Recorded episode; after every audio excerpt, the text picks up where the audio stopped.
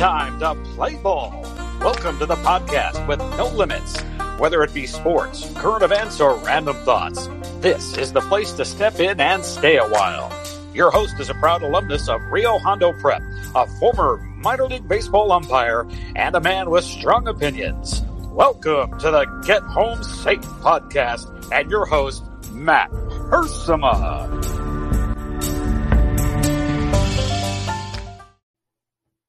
Hey guys, and welcome to another episode of Get Home Safe. It is Friday, February 26, 2021. Thank you so much for joining us. And you know what? Man, for some reason, this month feels like uh, it has a lot less days in it. Oh, wait, it does. Only 28 days in this uh, short month of February. But uh, see, it feels like we just started and here we are ending it. I don't know why a couple days seems to uh, matter all that much. But man, you really do feel like February just flies by. Maybe it's the Super Bowl, President's Day, Valentine. I don't know. I don't know why. But anyway, uh, for me, February was always the start of the college baseball season. And I've already talked to you guys about that, how I'm not working college baseball presently. Uh, maybe down the road, but uh, it's it's time for a little seventh inning stretch at least for me to, to take some time off. And uh, again, it's still weird.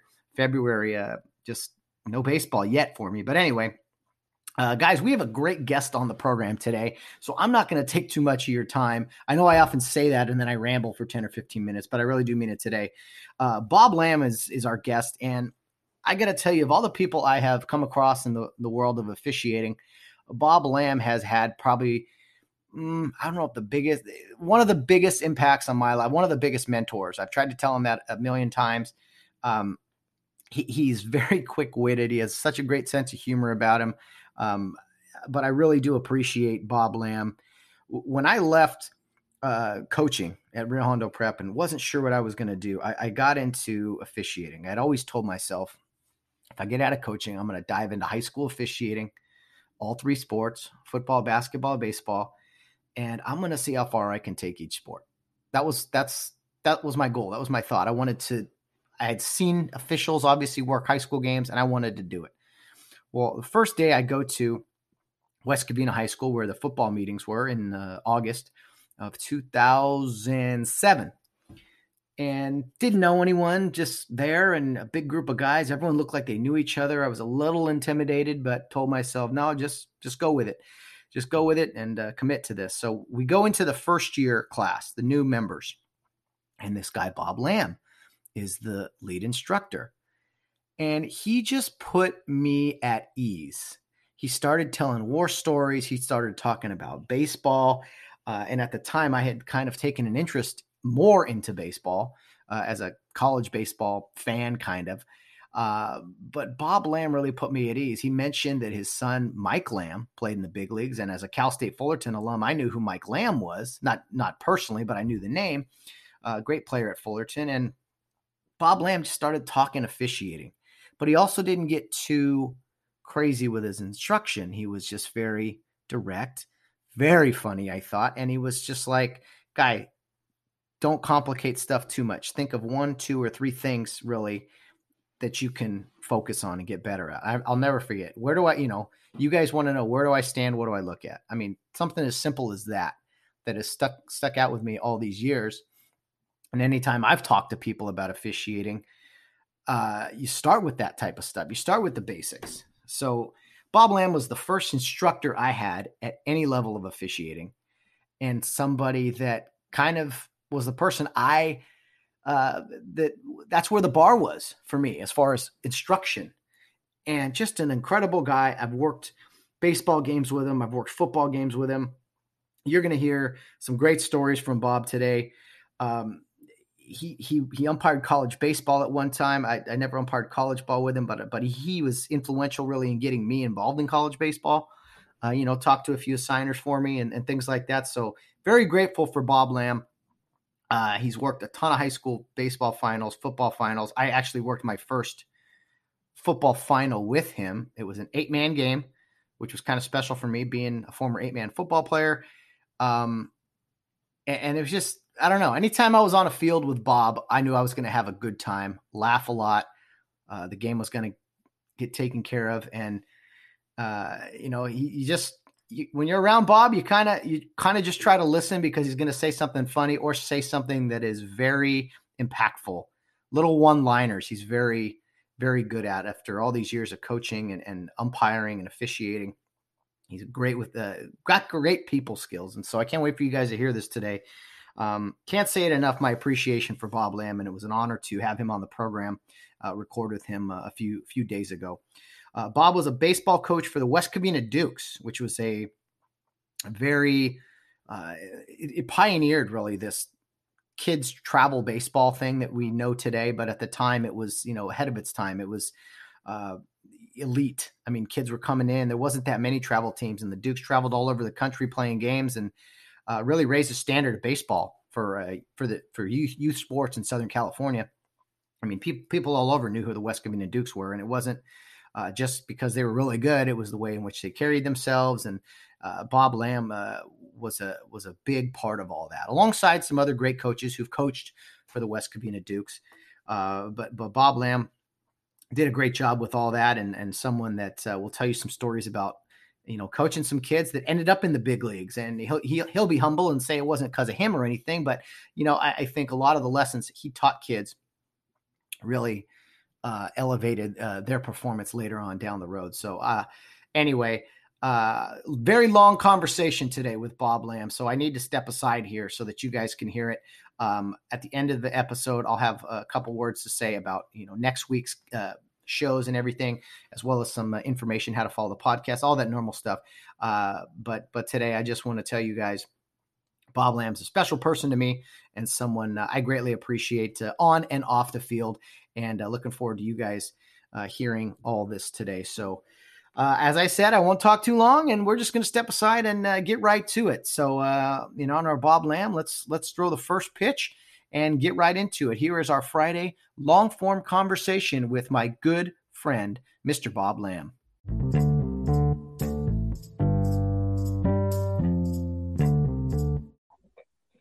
Okay, today I'm joined by a very good friend of mine, someone who's been a big mentor in my life in the world of officiating and uh, a few other things as well. Uh, we're joined by Bob Lamb. He's a longtime uh, baseball umpire and football official, has umpired roughly seven CIF baseball finals and uh, refereed a few football finals as well, uh, roughly five. He's worked the state championship at one point. Um, he is uh, someone who was one of the original coaches of the West Covina Dukes when all that got started. There's just a lot of things to talk about today. Bob's going to share a lot of stories. And uh, you know what? He, he warned me that, hey, him in front of a microphone is something else. So here we go. Bob Lamb, welcome to the show. Hey, glad to be here, Matt. It's good to see you. You too. Don't forget my 38 years of basketball. Yes, 38 years of basketball. we don't want to skip over that. Uh, well, I, I didn't work any finals there, but I did some playoffs. But well, basketball is a, as you told me when I was starting out officiating, uh, I had a fun uh, first year in football, and you were the first year instructor. You really gave me a lot of uh, passion for the for the craft. And as I went in to do basketball a few months later, you said over and over and over again, Matt, basketball is not like football it's very different. yeah. Snap decisions. indeed, indeed. Well, Bob, first off, uh, how's the family doing and everything? What has this uh, year been like for you? Everybody, everybody healthy? Everything good? Everything's healthy. Thanks for asking. Yeah, uh, everybody's good. Um, uh, it, it's uh, two different. My my daughter and her family are are pretty much hunkered down, and it almost seems like Mike could care less.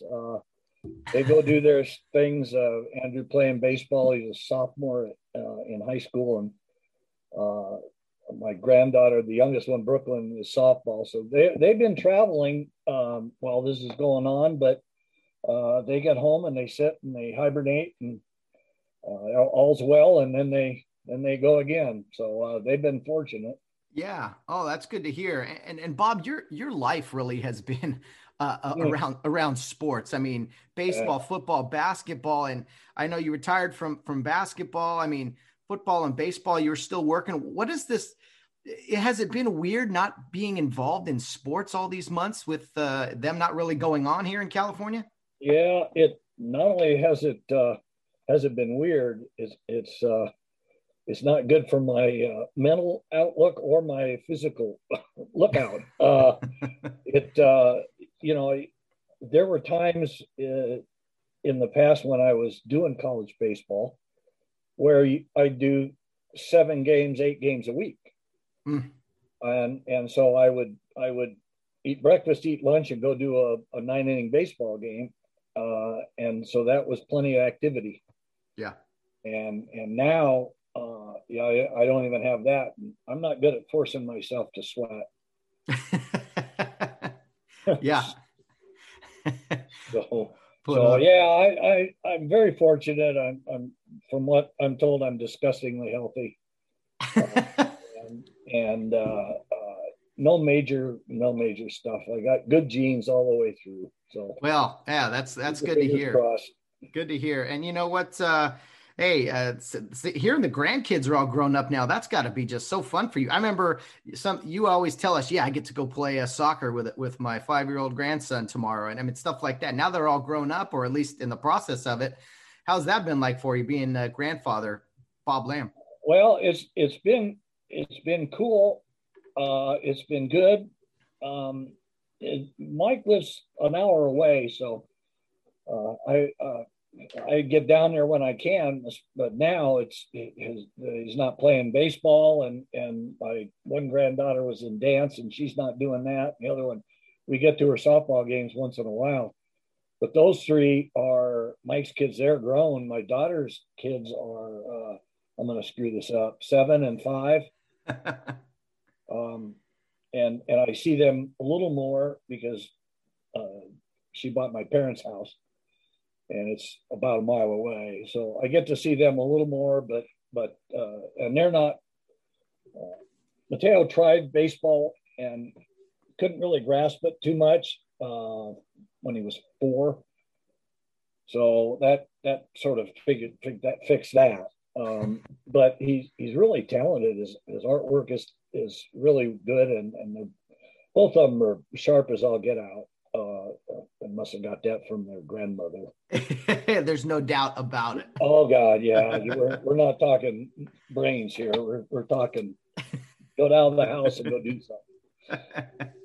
oh, that's fun stuff. Well, uh, Bob, we're going to talk a lot about officiating uh, today, and and, and also and also your um, your time uh, with the West Covina Dukes. Um, so so let's go back, if we will, towards when you grew up as a kid. What was the where did you grow up? Uh, did you have an interest in sports? I mean, what was the the very young Bob Lamb like? Well, uh, very very skinny. very very very skinny. Um, uh, I, I, was born in L.A. Uh, actually, Hollywood Presbyterian Hospital, so I'm important. Uh, grew up in Culver City, and my parents rented half a duplex from my mom's parents. So I grew up next to my grandmother, grandfather, and uncle. Oh, wow. And my uncle and grandfather were both carpenters. Uh, and obviously, my dad had a job. He, he was uh, uh, auto parts salesman in a, a Collier Motor Sales in LA. And yeah, we had, it was we live right next to an alley, and and it was great for for hitting a baseball around or a tennis ball around or whatever it was. But uh, for some reason, I threw a baseball and liked it. Um, my my dad wasn't overly athletic, although he he you know did the softball thing, and my uncle played basketball in high school. Uh, other than that, nothing real I was so into it that I had the feeling that my grand my grandma grandfather, uncle, and my dad would take turns parking around the corner. So one of them would get home first and have to play catch with me.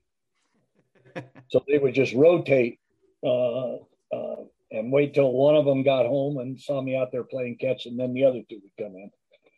So it it it was that kind of deal. Uh, it it it was fun, but there was no uh, uh, baseball leagues around, no organized, uh, or I didn't find them. They weren't near me, uh, so I didn't. I didn't really get anything organized until we moved out to West Covina. because mm-hmm. I was in Culver City, so I I didn't know. And so you get to West Covina, and uh, where, where did did you go to West Covina High School?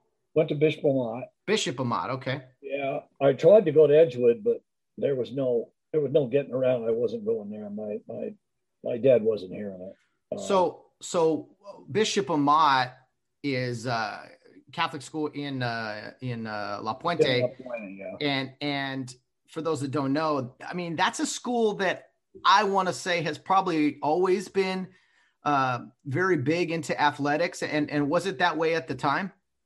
Uh, yeah, it, it's always been a football school. Mm-hmm. Uh, it was big in football then, uh, and and it was it's been big in football for quite a while. It's it's it's generally the benchmark or has been the benchmark, uh, at least in the valley. Yeah, uh, them Upland, uh, you know the you know the schools because you you worked them, but uh, it's been a benchmark. Baseball not not too much, and basketball even less and that's that's not really changed. Although baseball, they've won a couple championships. Yeah. Uh, over the last few ten years, I'd say they're competitive. Mm-hmm. Uh, they move they move kids up to the next level. Um, so uh, they've got some ins there, and and and it's a good situation. Uh, good athletics, good good in the classroom, good all around. Good institution, yeah. Kids. So, so you go from not really have anything around you as a kid to then going to uh, Bishop Amat, where uh, you know athletics is uh, very prevalent. It's very much in the uh, in the uh, current climate uh, or back then. And so, did you play sports throughout high school or no? I did not. I was skinny. I was I was small. I I approached my folks about playing football, and and when they finished laughing uh, they said they said no. We'd like for you to be a, a for live through this experience, the high school experience. So uh, we're probably going to have to say no. And they're right. I'd have got killed at Bishop Amat in football. Uh, there there wasn't a spot for me at all. Uh, and and I just I I don't know. I, I well I do know I was pro, I wasn't good enough to to compete at the level of any sports in in uh, uh, Bishop Amat at all. I tried out for baseball and basketball, and uh, I, I, don't know whether I wasn't serious enough or didn't have enough talent or both. Mm-hmm. So, so I always, I was curious of this. You know, I, I played at a very small high school where obviously I, I, probably wouldn't have played sports in, at a public school or something or a bigger private school or anything, but I was fortunate to be in a smaller sized uh, school and classrooms uh, and all that. So it was fun to play sports. So I always wonder, like, especially like today, kids are going to school. And for those that don't participate in sports, I mean, it's got to be a totally different experience. Even though you weren't playing, did you like, I mean, you still liked and followed sports or did you oh, do yeah. other things? Yeah. Absolutely. Well, uh, you know, from growing up in this area, there was this guy on the radio for the Dodgers named Vin Scully. Yeah. Really easy to listen to. Mm-hmm. Uh, and my dad took me, so I went to baseball games in the Coliseum, Dodger games when they played in the Coliseum. So he took me, my uncle took me to uh, Laker games in the sports arena. uh, and and uh, uh, my dad took me to a football game, a Rams game uh, in the Coliseum also. So yeah, I was around it. we lived a little far away from that stuff, and and but we went to many more games in Dodger Stadium than we did in the Coliseum. Very cool. So yeah. baseball, baseball always kind of had uh, your heart, if we would say, compared to the other sports. Yeah, for some reason, maybe it's because I found it easier to play. Uh, I, I I could throw and catch, and and I could throw baseball pretty much where I wanted it to go. Uh, so that made me valuable uh, to some coaches. Um, they they thought they thought I could be a pitcher, and for the most part, it was as decent as you could get for where I played. Mm-hmm. So that was yeah, I, I, had a good time. I had a good time. Uh, so it, we weren't affiliated with any league. It was Auto Park, uh, and I was my birthday was in July, so I was ten year old play as an eleven, and eleven year old playing as a twelve, and then I was done. one year of pony, uh, one year of, of, Maverick. The first year it was a baseball field. Okay. I played, I played there. Uh, my dad was on the crew that helped build it, make it a baseball field. It was a cow pasture or a horse pasture because uh, the Ridge Riders are right behind it still. And and I played there one year, and then that was pretty much it um, uh, until I got back out of the service and met a guy, and it, we played in the LA County Men's League for I think 15 years, 14 years, 15 years, something like that. And that was uh, that was fun too. Tell, tell me, Bob, about um, you know your your time in the service. I can't imagine. You said 18. You graduate high school, maybe a year, and then uh, all of a sudden uh, you get put on a new team, uh, the United States Army. Yeah, it was. I didn't like the color scheme. I didn't look good in OD green. Well, yeah, but no, I was. I graduated from high school at 17 and and I was 19 when I got drafted, and I thought, you know, it I I don't really want to walk around ankle deep in water, so I I signed up for another year to get a school I wanted, and I didn't get X-ray technician. That school was full. There was people ahead of me, so I wound I wound up as an MP, and we didn't go too far out in the field, although convoy detail was harrowing at times, but not too many of those. Uh, and and it was, I don't want to say enjoyable, but it sure beat tramping through rice paddies. Mm-hmm. No, uh, totally understandable. And uh, you said MP. How does what I you know you you see the initials you military hear, police. What's that?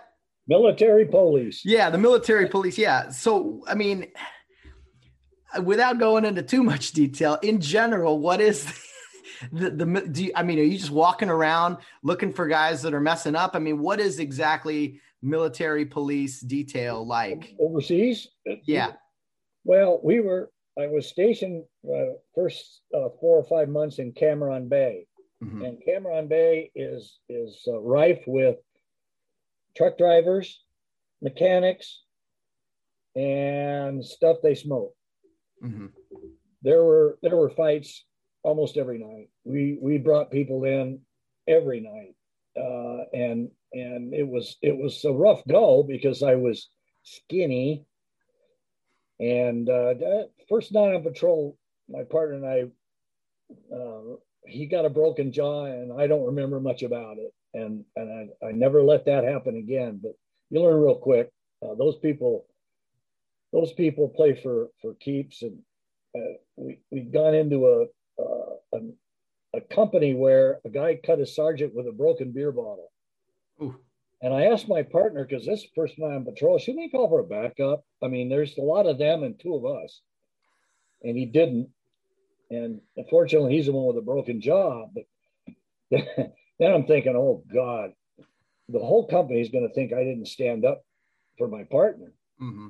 Uh, but as it got around who my partner was, it was a special dispensation because he's well, that guy could have a priest wanting to fight him in five minutes. So, um, that, yeah, they understood him, and and I didn't have to live with the fact that I didn't back him up, and I was never accused of that again, and I never was put in that situation again. Ooh. Well, well, that that is good. Uh, it, it was. so, so Bob, three three years in the army. Um, were you, were, were, how long were you uh, gone? Were you in Vietnam? Uh, one year or? Yeah, one year. Okay.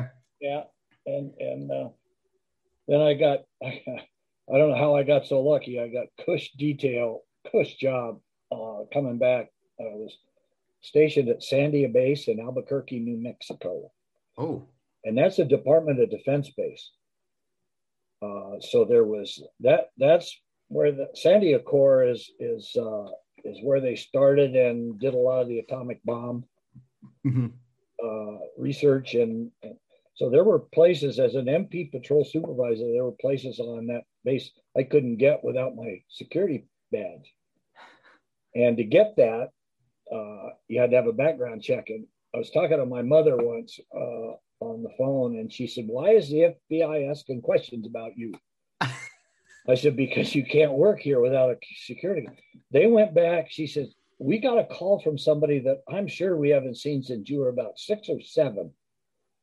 So the FBI went to their door to ask them about me and and the family and that. Wow. And so that was pretty cool. I, it was a pretty high security clearance. You had mm-hmm. to have to work there. So uh, yeah, it, it was, and it was good detail because there was no uh, picking up cigarette butts or raking sand or doing any of that stuff. When you were off duty, you were off duty. Yeah. And there were there were three sections. There was there was a traffic section where you directed traffic. uh, there was about eighteen thousand cars go on and off Sandia Base every day. And Main Street, there was two gates. So Main Street, uh, you had to know what you were doing on two, three particular traffic points. Otherwise, you'd honk up the whole system. Mm-hmm. So you're standing out with reflective gear, white gloves on a box in the middle of an intersection, waving your arms around. And, and uh, I only did that for a few months, and then I got, uh, you know, on the uh, uh enforcement side, mm-hmm. Uh, staying out of the security side. That's a static post. I'm not in the static post. So. No, that doesn't seem like you. Uh, so, so, so three years uh, were you gone that entire time, or were you able to kind of bounce bounce home for a short time here and there? Well, once that? I got to Sandia Base, uh, you get a weekend pass. Flying. Okay. Yeah, it was. Okay. We're isolated there, but uh, certainly there wasn't any three day passes from overseas. No. sure, sure. So, so um, after the army, uh, you're a young man, a, a military veteran. I mean, hey, hey. you, that you yeah exactly. So at that point do you is that kind of when you started to go into coaching uh coaching baseball or kind of i know did you coach before you got into umpiring and refereeing? Well it, it's you know it, it, it's really crazy. I geez, the, the closer you get to the end of, of doing that stuff uh the more you think about the, my grandfather bless his heart thought I was going to be a major league baseball player. he bought me a set of catcher's equipment uh, when I was like 12 that may still not fit me because it's so big. And and I just put it away. And when I was playing, there were three umpires. Uh, when I was 10 and 11 or 11 and 12, there was Breck Stroschein, Harry Crosby, and Chuck Cannon. Gee, I remember their names. Those are great umpire names. Those are. yeah, yeah, Breck Stroschein was a huge man, uh, probably not very big now in comparison, but a huge man with a stone face, hustled his butt off, and nobody said anything to him. Uh, nobody said anything to him at all. But for when those three showed up, one of them showed up, you knew you're going to get a good game. And Chuck Cannon was my mother's favorite umpire because he smiled the whole game. Just ran around smiling, and he did. He was a good guy. I, I knew. I knew all. I knew two of the three of them. I knew Chuck, and I knew, and Harry Crosby uh, was a a tall, thin, older guy, uh, as they all were, but he looked older than he probably was. And all they did was hustle around and looked like they were having a good time umpiring a game, and they probably were. Uh, they were like me, out with a bunch of kids on a baseball field. Uh, okay, I can live with that. That sounds cool. so when I when I finished playing, I was 15, and I had all this gear, and umpiring looked like fun. So I'd throw it on my bicycle, and I'd ride over to Walmerado Park because we live close, and I'd look for practice games can I umpire your practice game? And wow. they didn't care. They were, so I umpired their practice games, and it got to be where they'd call me. Come umpire practice game. Okay, on my bike, off I'd go. And wearing umpire or catcher stuff that was way too big for me, with my hat turned backwards and shin guards outside my pants because I didn't know any different. I bought a, uh, a metal counter uh, indicator at uh, Elliott Sporting Goods and off I went. And it was I just had a ball. And that was before I went in the service, obviously. I was 15. And my dad was on the board at Walmerado Park. So they were looking for a manager of a of a, a major team, a, a 12 year old team. So they gave it to me, and and I did that through that season, and, and we were representative. We were decent. I guess the kids had a good time, uh, and I learned about dealing with parents, uh, and I learned about a lot of stuff. Uh, so that was before I went in the service. I obviously had to give that up when I went away, but uh, I had a job when I got back. I worked for the phone company uh, in uh, Alhambra, uh, Bell Pacific Bell. Uh, so I went back to that and did that and got to umpire on the way home and and I got rolling that way.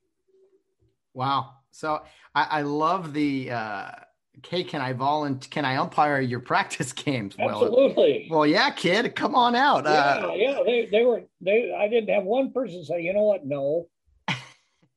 and you, weren't looking. You know, we'd rather go without an umpire. Yeah, and you weren't looking for uh, money. You just were having fun.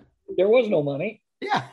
there was no money. They. I didn't even ask. I didn't even think about money. I was just having a good time. It gave me something to do, and I, I at that time loved to run around and I just did. I did. I just did it. It, it. I kept doing it. Kept doing it. Kept doing it. Yeah. So so when so you said you were working for Pac Bell, and then you're also umpiring uh, youth baseball in in your 20s. Was there who was the first person that was like gave you some kind of instruction? Because as most kids starting out umpiring, you just you just don't know anything. You go out there, you run around like you said, and you just yeah. kind of learn as you go. So, who was the first guy that said, "Hey, let me teach you a few things"? Well, I, I we stumbled on my, uh, I stumbled upon a youth umpire group. Uh, it was called Western Sports Officials. It was a spinoff of of uh, San Gabriel Valley Umpires Association. Uh, a bunch of guys left there, started their own group and uh, uh, Herb Martin and Jim Snyder, uh, you know Craig Snyder, yeah. his dad. Really? Okay.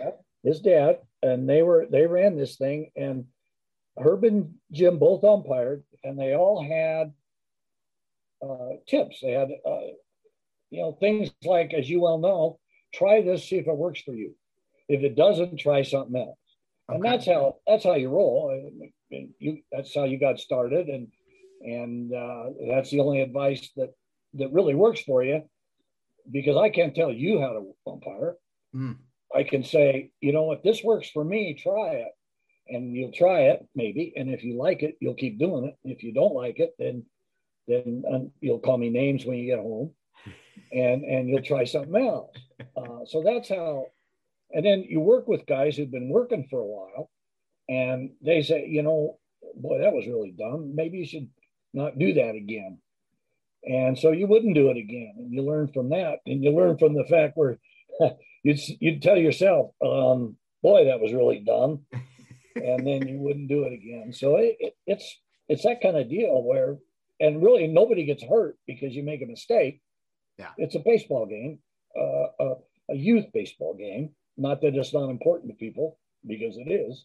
But in the big scheme of things, uh, nobody nobody really suffers from it except you and on your way to the parking lot when the kid's mother chases you there. but other than that, it, it was and Harry Crosby wasn't even a part of that group. Showed up at about a half a dozen games I umpired my first year. Wow. And he would get me over between innings and say, uh, maybe you should try this, maybe you should try that. And boy, that was a good call. You were in the right spot there. This kind of stuff, and and uh, everybody's there, as you well know, to help you. Yeah, it's amazing when there's a possibility that that somebody could be better than you in three or four years, yet you're helping them. and it just it works that way. Yeah. Uh, officiating is is a weird deal. Oh, absolutely, and you, you could take it into any uh, profession or hobby or whatever. But yeah, officiating. It, it, when you first start, there is that hunger, and you're taking everything you hear, like, oh yeah, I, I am going to try that, or I'm. I learn. I've learned from a great deal of guys, Bob. To your point, uh, things that are things that are good and things that are bad you yeah. know? So even the bad lessons there's still lessons from guys and like i'm not listening to that guy anymore or whatever so well most of the bad stuff is just bad because it doesn't work for you. Yeah yeah. It works for them. 100% um, but it doesn't work for you and that that's you can get rid of that stuff. Yeah. So so you're umpiring youth baseball and then where where does the west covina dukes come into play uh, bob as far as coaching? well mike mike was Mike was 12. Uh, we got we got to a, a, a Bronco World Series, uh, and there was a good group of guys, and and a lot of talent, and uh, a guy named Chewy Panato was big into AABC, an Amateur American Baseball Congress. Uh, baseball, it's a travel deal. There's no boundaries, no leagues, uh, no no boards, no this, no that. There was a president and uh, people around. I forgot what they were called now, even that, that kind of paid attention to. There was a league, but it was spread out, and and this was in 1989, and, and Chewy Panato knew about it, and he his kid had played there before and played it on our tournament teams. So he got a he got Duke's ear and Duke got my ear, pulling me over on a, on, a, on, a, on Merced by Edgewood High School and said, "We're going to try this." So we got another guy, Mike Ramonde, who was great at fundraising and a good guy, and a, he was a linebacker at at uh, uh, oh, where was that? Not Oklahoma. Uh, anyway, he played in two Orange Bowls. wow. played against Steve Spurrier. Anyway, that's the kind of guy he was uh, failed uh, tryout with the Miami Dolphins. He was too short, and like everything else, you think you're good until you get there, and then you see there's there's 12 guys better than you, yeah. uh, and there's three spots. So uh, his son Mike and my son Mike were the same age, and they grew up playing at Auto Park, and so we we got together and and and started this thing, and and we had 13 guys. And the first year, we, we uh, qualified for the West region in Seattle, our very first year. And, and if you've ever taken a bus trip to Seattle with 14, 13, 13 year olds and 14 year olds, don't. it was an experience I'll never forget and one that I'll never do again. But the, everybody learned a lot. It was travel, and and part of our deal with the Dukes was always travel when you can. Hmm. Learn to play someplace else. So you know, and most of the time, mommy's not there, so you don't have to worry about that. And daddy's not there, so we don't have to worry about that. well and, and we, uh, you know, you just go play, and and the kids, it's some freedom for them uh, and they get to learn what to do when you're not playing, mm-hmm. uh, how to conduct yourself, uh, and and we were we over we watched over them pretty well, and if they screwed up, they, we they knew we, we, we would get them in a away from things and say, yeah, come on now. Yeah. uh, so they learn discipline and, and that kind of stuff. And we always said, I always said that, that success always doesn't have to be with a baseball glove. Mm, very well said. It could be anything. And yeah. Guys, some of our former Dukes are in military intelligence. Uh, one guy that I would have bet wouldn't have gotten there, but he was an Army Ranger, Brett Green Beret, went to MIT. so, you know, all over. Uh, we got a we got a, uh, a guy that uh, is an agent. We've got a one in finance. They're after after he got out of uh, AAA baseball, he, he got into finance and sprinkled all throughout minor league baseball and five guys that made it to the big leagues. Well, I, I guarantee you that all those guys still think back and their best memories are probably with the West Covina Dukes. I mean, yeah, sure, minor leagues and college and their new jobs and everything, but I guarantee you, some of them sitting at their desk or or uh, out on uh, deployment or whatever, they they probably think back to those days on the diamond with uh, with Bob Lamb and uh, Duke DeFreitas and the other coaches, Andy Angelo. I mean, uh, it's just some some great guys, great leadership. And, and what people got to understand is at the time, the the whole the whole concept of travel baseball was foreign. Now it's very watered down. Yeah. But back then, the West Covina Dukes, it was a big deal to make that team. It was a big deal to go travel and play other places. I mean, did you guys get any pushback from people with with the idea of, of traveling uh, kids around playing baseball? Well, we, we didn't from people, uh, but when we started to get real successful and have real real tryouts with 40 and 50 guys, uh, some of the leagues got to up, upset with us because they felt we were stealing their best players. So what we did was we found out when all the other tryouts for all the other leagues were, and we had our tryouts after that. So they knew they were on a team in the league they tried out for and which team they were on before they even came out to try out for us. And so they had a place to go if one they didn't make it or two they would rather would rather play there. It was their choice, not not ours. Uh, we had there was there was a group of, of kids that came out of a little league. And they'd only played little league. They, was, they were 13 and they didn't know about we had leadoffs and st- all that stuff played on a bigger field. And they were fairly talented. So we said look go play pony for a year. Mm-hmm. get used to leadoffs and this kind of baseball and then come back and we will put you right on the team. And they all did it one guy griped a little bit wrote a letter saying we were stupid uh, for not taking him he didn't say that he wrote a letter and it was pretty pretty brave of him to do that uh, and we took him, and he turned out to be a pretty good baseball player. His name was Mike Young, who uh, just retired from the Texas Rangers. Yeah, Mike Michael Young, absolutely. Yeah, that, was him. that was him. Uh, he was one of those five guys, four guys, and and he was serious about it, and it served him well. Very much served him well. He, we went to a World Series in uh, Spring, Texas that year uh, and, and finished third. And, and so he got to travel and play. And he went to uh, Santa Barbara. He, he also played at Bishop Amat. Mm-hmm. And he went to Santa Barbara and was drafted by Texas and stayed in Texas for a long time. And he was with the Dodgers for a year or 2 uh-huh. And then uh, decided it was time to hang him up. And he's in the front office with the Rangers right now. crazy, crazy. Hey, go get some experience, kid. Uh, we don't know if you're ready. That's funny. Stuff. Yeah, well, what a, what a concept. We knew he was ready. Yeah. what kind of playing time could we give him with the guys that we had on the team? Uh, as a matter of fact, we had a kid playing shortstop one year that uh, we, we he was our shortstop. There was a 13 year old join our team, um, and because this kid was our shortstop. The other kid had to play second base. Well, the next year he was our shortstop.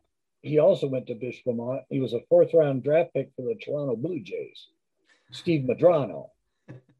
So he had to wait a year to play his position because we had a guy playing there, Ozzie Madera, who I, I lost track of. I really don't know what happened to him. He was a great kid, great parents, good baseball player, and I, I some of the guys you lose track of, especially before all this Facebook and all stuff that I can't figure out. Uh, but I we still get some some stuff. Uh, as a matter of fact, I got a Happy Father's Day greeting from a kid who he's the he's the uh, uh he worked for Scott Boras for a while. Wow, his own agency. Great kid. he was the the the son I never had because he was black. and just a just a oh, just a sweetheart of a kid. And he sent me a, a Father's Day text that uh, I teared up over because I saw his dad twice and never saw his mother at any of the games in the two years he played on our team. Wow. And he went to college. He needed somebody uh, that was a little more caring about him. Mm. and the coach where he went to college wasn't that. Oh man. So he got into a little bit of a, you know, match with the coach and anyway, he didn't didn't get as far in pro baseball as he should have. Mm. Wow, that's uh Yeah, that's uh, it, well it is, but he's he's a tremendous man, and and uh, I see him every once in a while when I work uh, semifinals at Blair. He was there, and and so I'd see him all the time, and uh, uh, he and my son Mike uh, talk all the time uh, because Mike's bitter that I call him the son I never had. that's fantastic stuff. And you know what? That's what it's all about. I mean, that's why you do what you do, as you mentioned with the Dukes. Uh, it wasn't uh, about teaching a kid how, how to field a ground ball. It's it's being there for kids that really needed it, um, and, and helping them grow as adults uh, as well, right?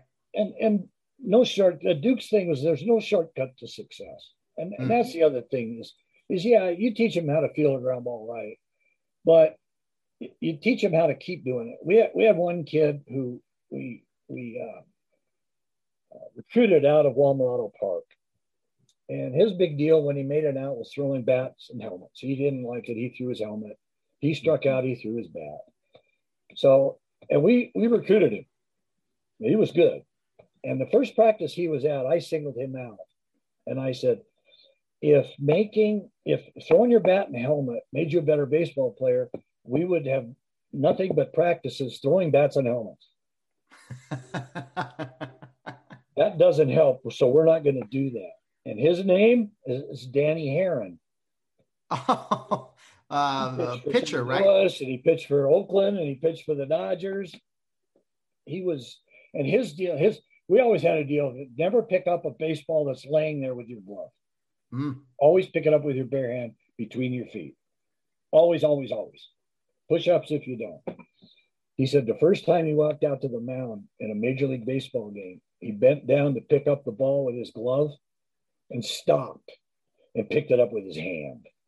Oh my goodness! Oh, And he, he's told us about that. He said, I, I, I picked it up with my hand. absolutely. and and so you know you do some good uh, and and you meet a lot of great people i was so so fortunate to be involved with all those great people all those years Mm.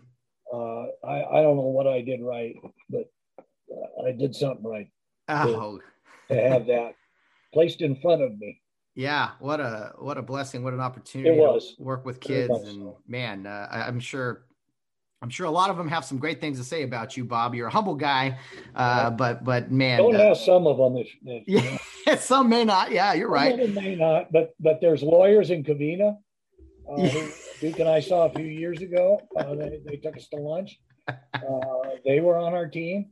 Uh, it, it- and you know, you remember stuff. Uh, they remember stuff about how well they did, about certain certain situations. There was got a, a big, tall, skinny left-handed pitcher that we had. Uh, his name won't mean anything. It's Jim Bullard.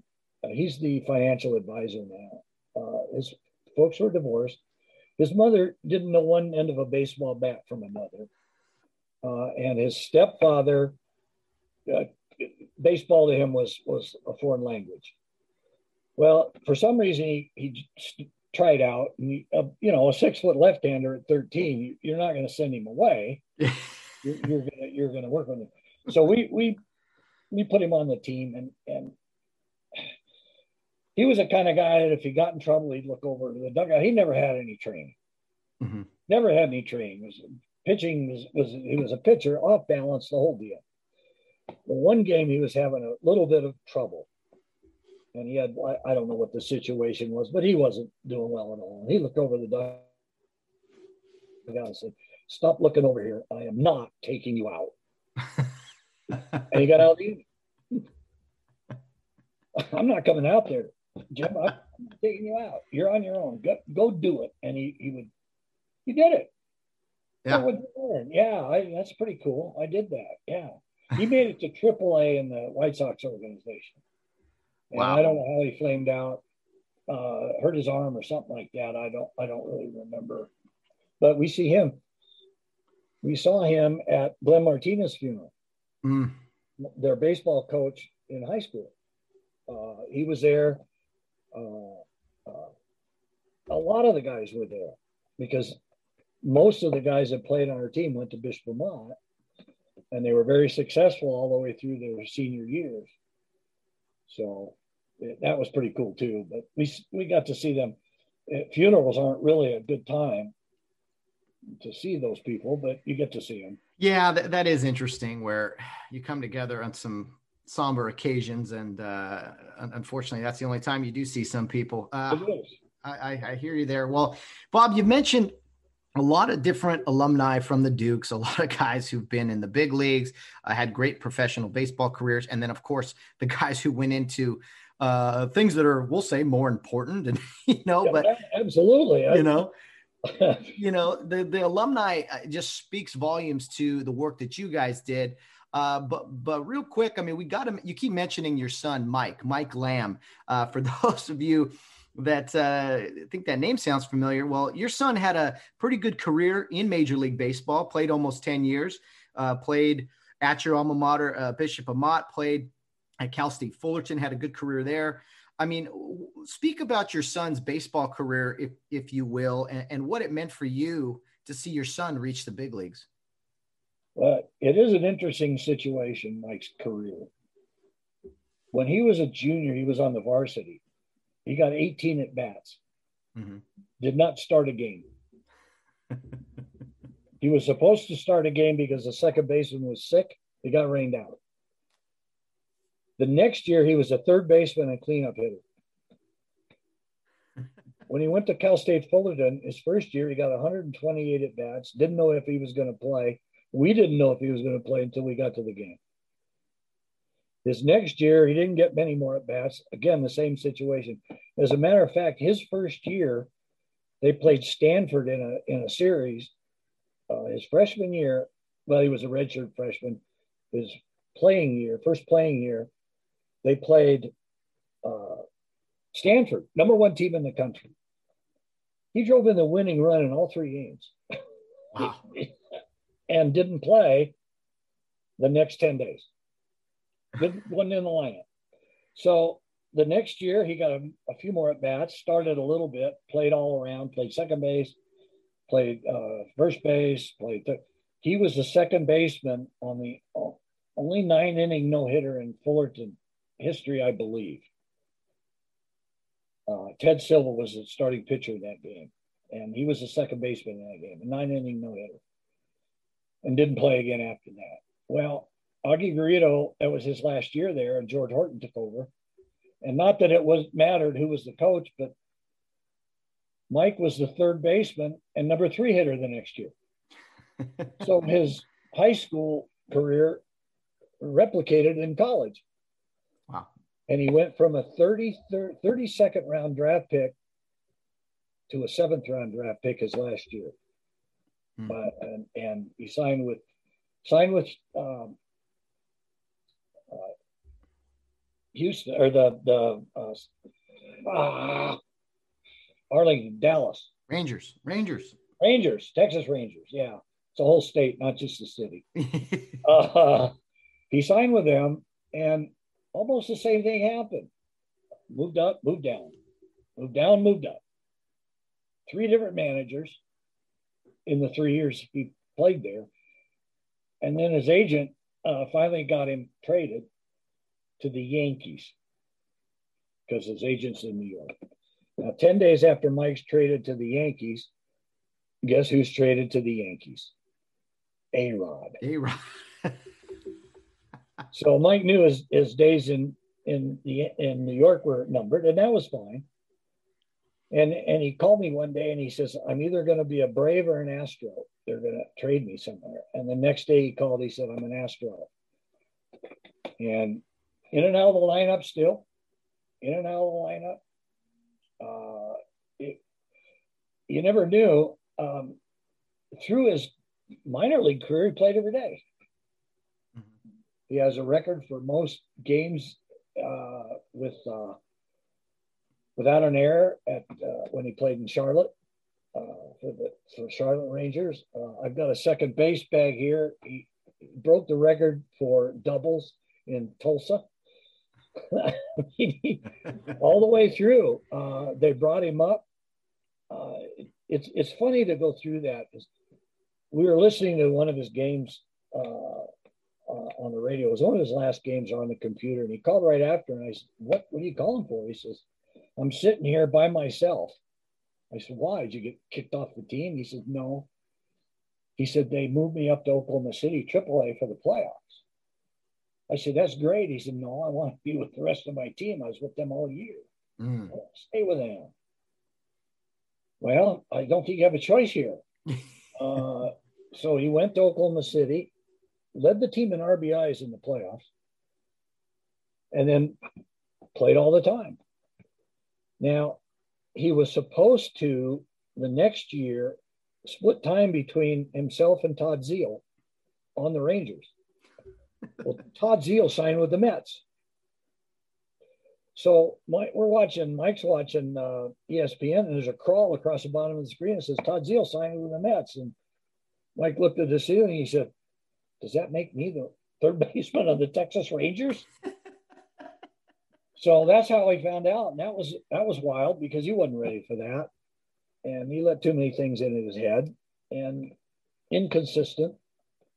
Um, could hit, but his fielding wasn't quite where it should be. Up and down, up and down. Houston, play, not play, play, not play, play, not play. Uh, pinch hit, do well, pinch hit, you know, not do well. Was the 29th player in Major League history at home run in his first at bat in the World Series. Wow. He is the first Houston Astro to get a hit, a home run, and score a run in the World Series and then didn't play on and off.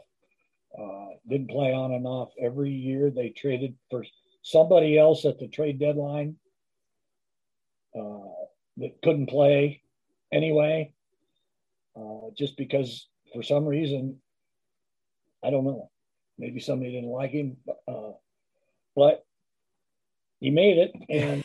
Uh, uh, he went to a couple different teams, and then it got he got to he got to be too old to be a rookie anymore, and uh, they stopped calling him. Yeah. Uh, he uh, for his talent level, he stayed there a long time, uh, and and he'll never have to set his alarm.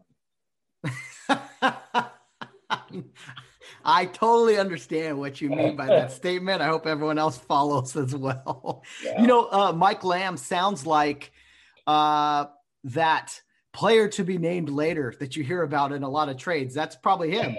That's not a bad way to put it. The, the, two times he was traded, he was traded for a minor league pitcher that never made it. So, yeah, uh, yeah, he's real happy about that. Uh, but you know, Pulaski, Virginia was his first stop. And that's that, he, he called me when he got there and he says, I'm in Mayberry we went to visit him to watch him play, and there's there was two street street lights in the in this town, one up on the highway and the other in the middle of town. Two street lights. That's it. Wow. And and it, they played at an old football stadium, but those fans loved their team. Mm. They just they and and you listen to the old old people. It used to be Atlanta Brave uh, team, minor league team and you listen to those guys talk because they didn't know who I was. I'd walk around and listen. And those people, they knew their baseball, they knew their players, they they knew they just had a ball watching those games. It was just a deal. Wow, that and is that is cool. It really, it really, it really was. Uh, those and there's nothing to do. Live at Blacksburg, an hour away from the stadium. He and three other guys he never met, and and it, it's a way to start, and it, it weeds them out. Not none of those guys that he roomed with his first year made it. Well, and that's the thing, you know, I, I spent some time in the minor leagues as an umpire and it was brief and uh, it's, but what people, whether you're a player, a coach, an umpire, uh, what people don't understand is that a lot of guys go from being the star in high school or going to college and having all this special treatment and these great facilities and everything. And then, hey, welcome to pro baseball. Yeah. And it's, you know, small town and uh, like Monday with the Dolphins. Uh, there was a, a kid at uh, oh, Etiwanda High School. I was umpiring a game there, and the catcher told me, he said, ah, two of our guys are going to Cal State Fullerton, the pitcher and the center fielder. Rudy Simpson, I think his name was. Simpson was his last name. And at that time, uh, because Mike had gone there, uh, a group of us umpires were umpiring the the practice games they were playing with each other at Cal State Fullerton in January. Mm. So we got down there to, and I talked to him during that game. And then, so I said, well, I'll see you in January because we get the umpire down there. So I'm, I go down there and umpire, and there he is. Hey, Ray? Well, the season starts, and he's not there. what happened to Rudy? I'm, I'm checking box scores and looking. He, he's not there. Well, a couple years later, I'm working a game, uh, a, a Division One game, and there he is. He's in left field. I said, Rudy, what what happened to what happened to Cal State Fullerton? He says, Well, in high school, I was big, I was strong, I could throw, and I could run. I could hit. When I got to Cal State Fullerton, there was 14 other guys there, at least that good. Absolutely. That's... Well, you learn. Uh, I don't know what happened to him after college. Uh, I don't even remember what happened to him in that game, but but he was at Northridge. Division One, Northridge. Yeah. Oh yeah. I don't know about the school school, but the but but there he is, a, a solid superstar high school guy, winds up not making it at Cal State Fullerton because of all the other guys that are already there. Yeah. Yeah, that's you're right. I mean, that's exactly that's exactly the way it is. A tale as old as time. Uh, let me let me ask you real quick about uh, Mike's career again. You got to travel and see him in some pretty cool places. I gotta imagine. If you had to pick, did you like going to those minor league cities just for kicks, or or was it really cool going into some of these cathedrals that they call uh, major league stadiums? Where were some of your favorite places, minor league and major league, that you got to go see your son play? Well, uh, Pulaski, Virginia was different, so that was kind of neat uh, because it was so small and and everybody knew everybody, and it was a small town Appalachian League uh, uh, deal. The, the stadium was down in a little ravine type thing, and people that lived up on the hill would sit in their front porch and watch the game. So I mean that that's what kind of deal that was. So that was fun. Tulsa, Tulsa was pretty good, uh, mostly because he did well. Uh, Oklahoma City was was okay. Um, Port Charlotte was in Florida. the only thing about Port Charlotte was we planned about a two week uh, vacation type thing in Port Charlotte. And we followed him and we drove from Port Charlotte to Vero Beach, Florida. And growing up Dodgers, yeah, we got to see Vero Beach. Wow. And that was awesome. that was awesome. And then, uh, uh, but Yankee Stadium, we were, we got, I got to see the old Yankee Stadium. We didn't go too many places in the big leagues because it presented a problem for him. Oh, we we watched him play in in Fenway because we had I had to go to Fenway. Watched him play at Yankee Stadium, the old one, and watched him play in Wrigley. And those were the places I really cared to go to. So we got to watch him play and visit all those those three uh, stadiums, and and that was you know you're you're you walk into you walk into Fenway and there's a red seat up in right field where Ted Williams hit a ball. Wow. And you're thinking, man, Ted Williams played here and Babe Ruth played here.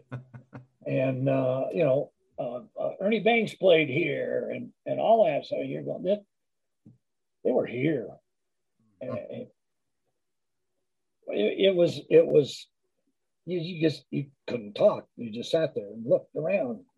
Man, man, this is cool. And where does Harry Caray sit? yeah.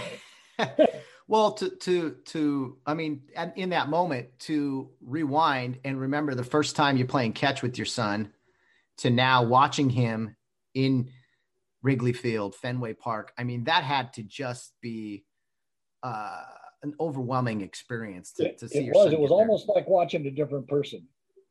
it was almost like not. That's not the kid I played catch with when he was growing up. Yeah.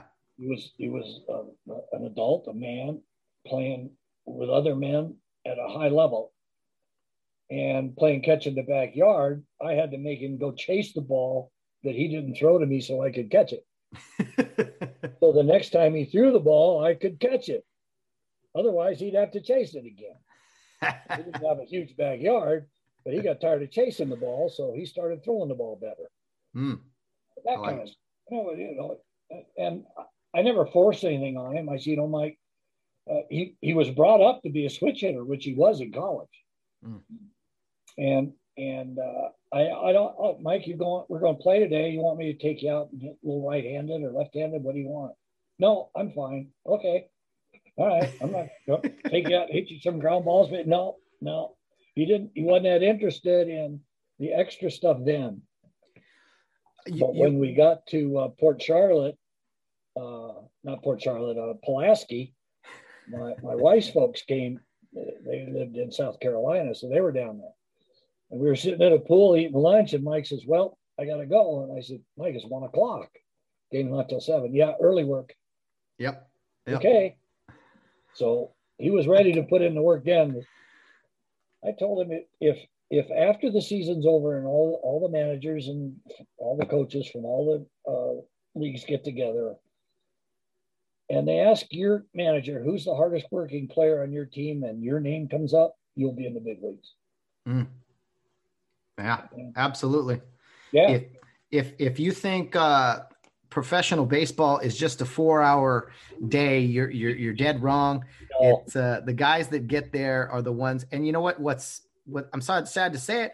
There's plenty of guys who work just as hard who don't make it. I mean, it. it's it's yeah. uh, that's been one constant theme here in our in our talk, Bob. Uh, that's just the way things are yeah. sometimes. And hey, if if you had to sum it up, I, you've mentioned a ton of things with Mike's career.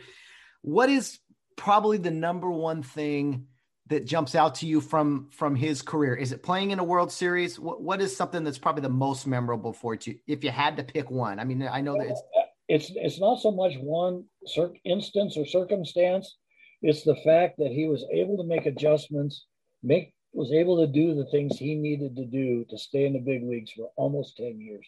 Yeah. It it because he doesn't have a tremendous amount of talent. You're not going to confuse him with A Rod or, or even Mike Young for that matter. He wasn't that into into it. Mike Young is is rabid. He was rabid about the game, and it shows.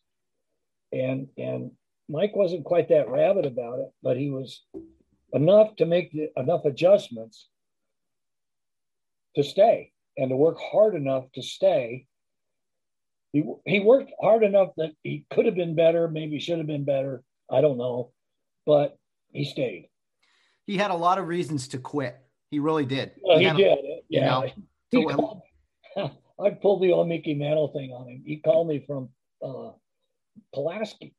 He says, Dad, I just can't seem to hit. I said, "Oh, okay, Mike." I said, "Do you need you need money or do you have enough?" He said, "For what?" I said, "The plane ticket home. You're wasting your time." he said, "Well, what? What? Why?" I said, "You're wasting your time if you can't hit.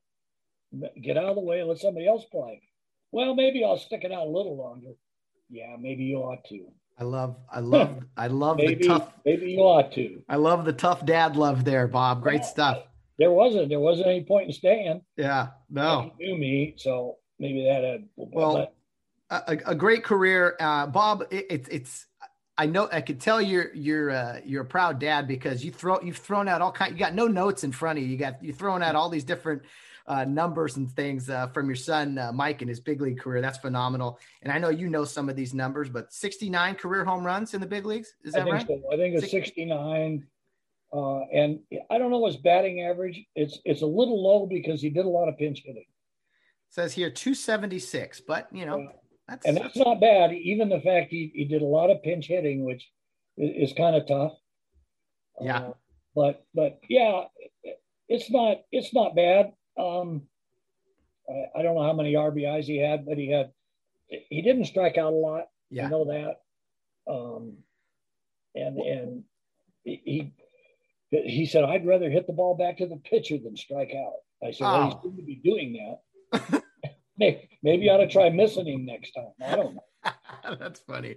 So yeah, he'll he'll never have to set an alarm. That's great. Uh, what what's what's he doing these days? Uh, except for uh, you know, uh, shuttling around your your grandkids and uh, being there at their games and things. Well, that's that's pretty much uh, about it. Like I said, he doesn't have to set his alarm, but when he was trying to get back into baseball, he, he didn't think he was through. He signed on with an independent team, and he was losing money because he didn't make enough playing independent baseball to pay for his house or all that stuff. So his his wife got her old job back and actually working from home. And this was a long time ago. This was, uh, gosh, I can't, I, I don't, my, it was 19, it's been at least 10 years, maybe 12.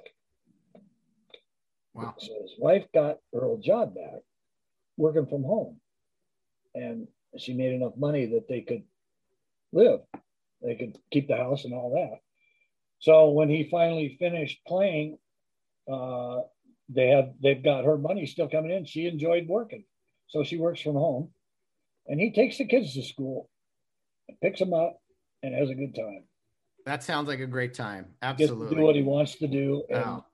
He enjoys it. The kids enjoy it. I know that. Uh, and and good stuff. Good yeah, stuff, Bob. Well, Bob- five of my houses into his. Actually, no, I'm just. Uh, he's he's they they save their money. Uh, they they they uh, one of their cars had 193,000 miles on it when they traded it in. Wow. So uh, and and that was a Toyota Sequoia. so they don't they don't spend a lot of money and do a lot of crazy things. Uh, it, because Mike remembers growing up in this house when we didn't have a lot of money and the lessons he learned from that, uh, where you, you, might be able to get another month out of those shoes. Uh, I don't know. I like it. I love that's great and stuff. Those, that, that's right. I had cardboard in the bottom of my shoes growing up uh, because there was holes in them. Yeah. And and we we we just my mom wasn't working and my dad had a decent job. I don't know how much he made. They never said. But we were we weren't hungry, but I had rubber bands around my socks because of the elastic and holes in my shoes, and I'm here. I'm sitting here, uh, and and those days are gone, and this is fine, and I can afford shoes now. So play ball. Hey, play ball indeed. well, Bob, let me let's get back to uh to your umpiring. We talked about the Dukes and how you were umpiring youth baseball and everything. When did you when did you join the uh, Foothill Citrus High School unit? Uh, how did that all come about? Uh, and what made you kind of take the leap into high school? Because there has always been this like I don't know, this uh, bashing of heads between like youth ball umpires and and high school umpires, and and you excelled quickly. You went from high school to, to college baseball, even. But kind of when did you join Foothill Citrus? Well, I joined in 1986, and I wasn't gonna. I didn't think I was good enough. I didn't think I was good enough for high school, but I was very fortunate in that the youth group I worked for, there were some guys that worked high school baseball in the group. Uh, I don't know what you, you probably won't remember. Bob Gaisley was in that group. Wayne Hammond was in the group. You remember Bob Honig? He was in the group. Uh, and later on, as as I moved up in that group, I'm sorry. Well, later on, when that group disbanded, I moved into the San Gabriel group. Uh, Ed Garrow ran that, and when you got into some of the higher levels of tournament, you worked with better umpires. I worked with Ken Allen and Bobby Simmons in a tournament game before I even knew who they were, before they knew who I was. And all the time I kept hearing, you know, why don't you why don't you come in high school? Why don't you join high school? Man, I'm not good enough for high school. I, I So in 1986, I said, well, heck, I'll give it a try and I'll just do everything they tell me to do. I'll be quiet, which isn't like me, and I will listen and I will try, like we talked earlier, try the things that they suggest. And if I don't like them, try something else. So in 1986, I I joined, and by 1989, I was a crew chief on a playoff. uh, actually, I, I, it was. Uh, do you remember Jim Graham? No. Oh, okay. Uh, failed his physical for the Green Bay Packers. Big man, gruff man, a fine college umpire. Uh, came out of Boys Republic. Uh, uh, a very kind man when you got to know him, know him. but gruff as all get out. He called me and he uh, there. Actually, there was a message. Uh, we went out to dinner. Marie and I went out for dinner. When I got home, there's a message on the machine that said, "Call Jim Graham." So I call him. He says, "Well, since you're the first one to call me back, I got a second round playoff game for you." Okay. So I, I took the game and I was working with Bob Gaisley and a guy named Tom Bain, who I worked the first play, round playoff game with. And the game went fine. I was on the plate. And I was fortunate enough where you get those games where both pitchers could actually throw strikes, which is, you know, how, how important that is. And the game went well. And even the losing team told me I did a good job. And it, it just took off from there. Um, uh, I got high ratings when the ratings were going on, and and uh, uh, John Duncan was in that group, and he he made me an assistant instructor with with him when they had two instructors when we were meeting at West Covina High School, uh, and so it just went from there. And I I, I like instructing. I like talking about it. I was an instructor in basketball and football and baseball, and I just enjoyed talking about it and listening to what other people said and playing off that and saying, okay, well, you know, that was good, but try this, or, you know, this is what I'd have said. Uh, but you can't say what I'd have said because that might get you in trouble, whereas I can get away with it for some reason. Um, but so I it just went off from there, and and I got to be an instructor, and I got I got roped into running for president because I wasn't there at a meeting because I was in Pulaski watching Mike play. And I came back and I find out I'm running for president. And I won. so I was on the board and I ran for president. I was the president and went through the whole shooting match and and just got to be where people didn't mind working with me. Hmm. Uh, they could trust me and they knew I knew what I was doing and uh, coaches reacted positively to me most of the time. And if they didn't, I could usually change that. So it just worked from there. And, and I, I was telling this my class, I, I got most of my promotions from answering the phone. I answered the phone on a Friday, and it was the coach at Pomona Pitzer and he says, We got no umpires this afternoon. I got another guy to work the bases. Would you come out and work the plate? All right. Like they had to tell me where Pomona Pitzer was. Small D3 school. Yeah, D3. So I go out there and I work the game. And, and as he's paying us, he, uh, he says, Wait a minute to me. He says, Would you like to do this for? I said, Well, yeah, that was all right. He says, Well, the other coach and I will write a letter to the assigner recommending you.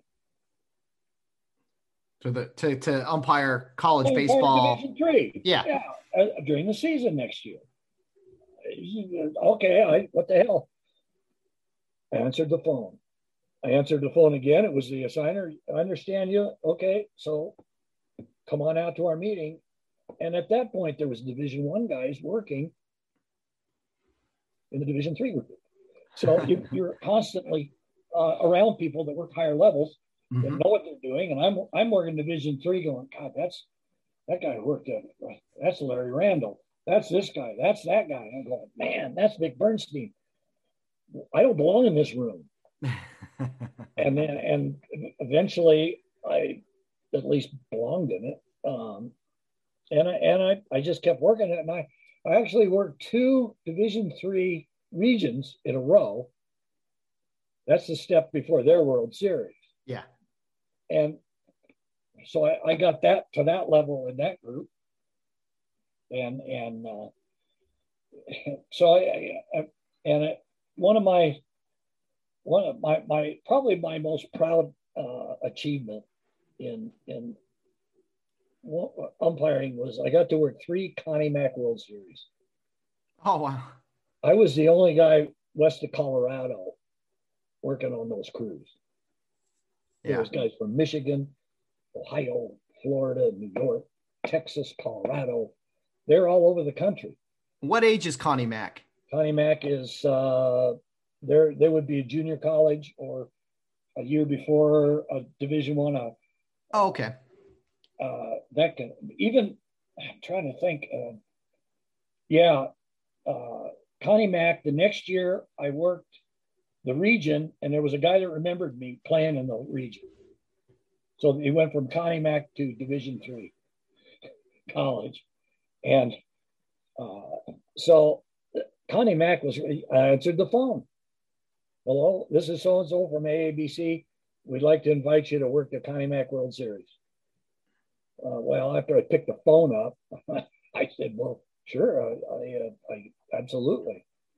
So I got to work three of those back to back, two of them, which is generally unheard of. Yeah. Oh, how fun. Oh, uh, it, it, was a blast. Hey, you know what? You can't get these calls unless you pick up the phone, Bob. That seems like the, the moral yeah. of the story. Somebody actually called me to do it. And uh, to your other, yeah, I worked several uh, California League games. Yeah, yeah, you were you were a fill-in, right? Like yeah. the local fill-in when they needed they needed guys, and so you had the opportunity to umpire uh, with well minor league umpires at the time, but a few guys that eventually Chris got to the big leagues. Chris Guccione. Chris, Chris Guccione. Yeah, yeah. I worked with him. He still remembers me. Uh, I, I, we, we, we had a series in Lake Elsinore, the last series of the year. So yeah, but again, I answered the phone. Bob, this is Kathy from the California League office. Uh, uh, I was told to call you to work. I need you in uh, in uh, Lake Elsinore for a for a uh, seven six oh seven oh five first pitch. I said, when? She says, today. So I didn't have time to think about it. And, I, it? and I worked, I'm sitting in the locker room by myself thinking, oh, good, a one man game. nice. And then I hear his voice, Vic Bernstein, coming up the hallway to the dressing room. He had the play. Uh, really fine Division One umpire. So we worked quite a few of those games together. And yeah, I, I got to I got a I got a kind of a taste of of, of that and and a, a kind of a side story of that. I, I was working a three game series uh, and uh, Scott Coolbaugh, Mike's brother. Mike was the guy that was killed by that line drive. Oh, the third base coach, the minor league coach. Yeah, yeah uh, his brother managed the team in the California League. Well, I'm out there and I work the plate the first night. And I'm standing on the bases and we finish the pregame and he's not leaving. So I kind of move off to the side and he follows me and he says, I just wanted to tell you that my catcher thought you did a great job yesterday. And he says, You did something that's missing from some of the rest of our minor league umpires. You seem to care if you got the call right. and that told me a uh, kind of a story. And he, Chris is the only guy I worked with that made it. Yeah. Didn't you tell? Didn't you? Oh yeah. Didn't you say? I've, I've heard all your stories, Bob. I love hearing them. I'll oh, hear them again. Sorry. No, no, but didn't you tell me?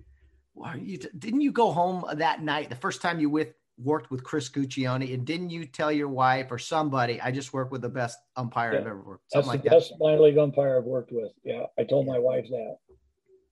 And fast forward, and yeah, in the big league. Then he's in the big leagues, uh, yeah. uh, a two-time World Series umpire, uh, one Series, of the best. Yeah, one of the best in the business. I, I love Gucci. You know, he worked he worked more minor league games than most guys worked major league games in the years that he worked minor league ball. I'm sorry, he worked more major league games yes. than a lot of guys worked major league games. And he wasn't on a crew, so he didn't get the he didn't get the time. He didn't it didn't go towards retirement. Yeah, an up and down guy for a long yeah. time before officially being hired. Yeah, a guy that he he like like your son kind of hung in there. Just you know, hey, he did waiting and waiting and waiting. Did. And and he was talking about talking about wives. He was talking about his wife. He's from Colorado, mm-hmm. and he was talking about his wife. You're in the locker room, you know, just because you're there, three o'clock for seven o'clock game. And we're sitting there because I want to make sure Lake Elsinore is not real close to where I live. so you have to go freeways and stuff. So, you know, you get there and he gets there and you're talking about it. And, and he was very uh, appreciative of the way his wife was handling the fact that he wanted to be a Major League Baseball umpire, knowing that 99% of them don't make it. Yeah. Because uh, it's like baseball.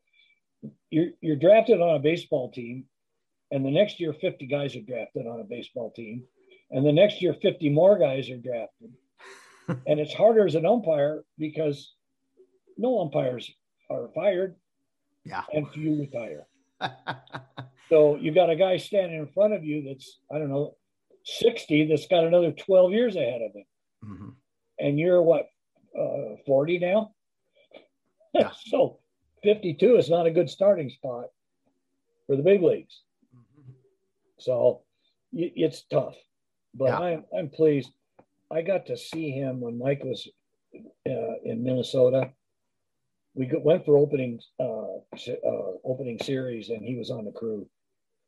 And uh, Charlie Reliford was the uh, was the uh, crew chief. He's like he's like my grandfather. sweet guy. I mean, just, yeah, yeah. He's, and and the God, the president brother of the uh, LA unit high school. I forgot his name. Uh, he was on that crew. Um, anyway, uh, and and it was uh, Runge. Brian Runge was on that crew. Runge, okay. And I got to see him. And after one of the games, I went and knocked on the locker room, and the, the guy shoot me away. And I said, well, I, Chris Guccione invited me here after the game, and he opened the door. He says, hey, there's Bob Lamb here. Chris, yeah, let him in. So I got to be in in the locker room after the game to to listen to some of the stuff that they talked wow.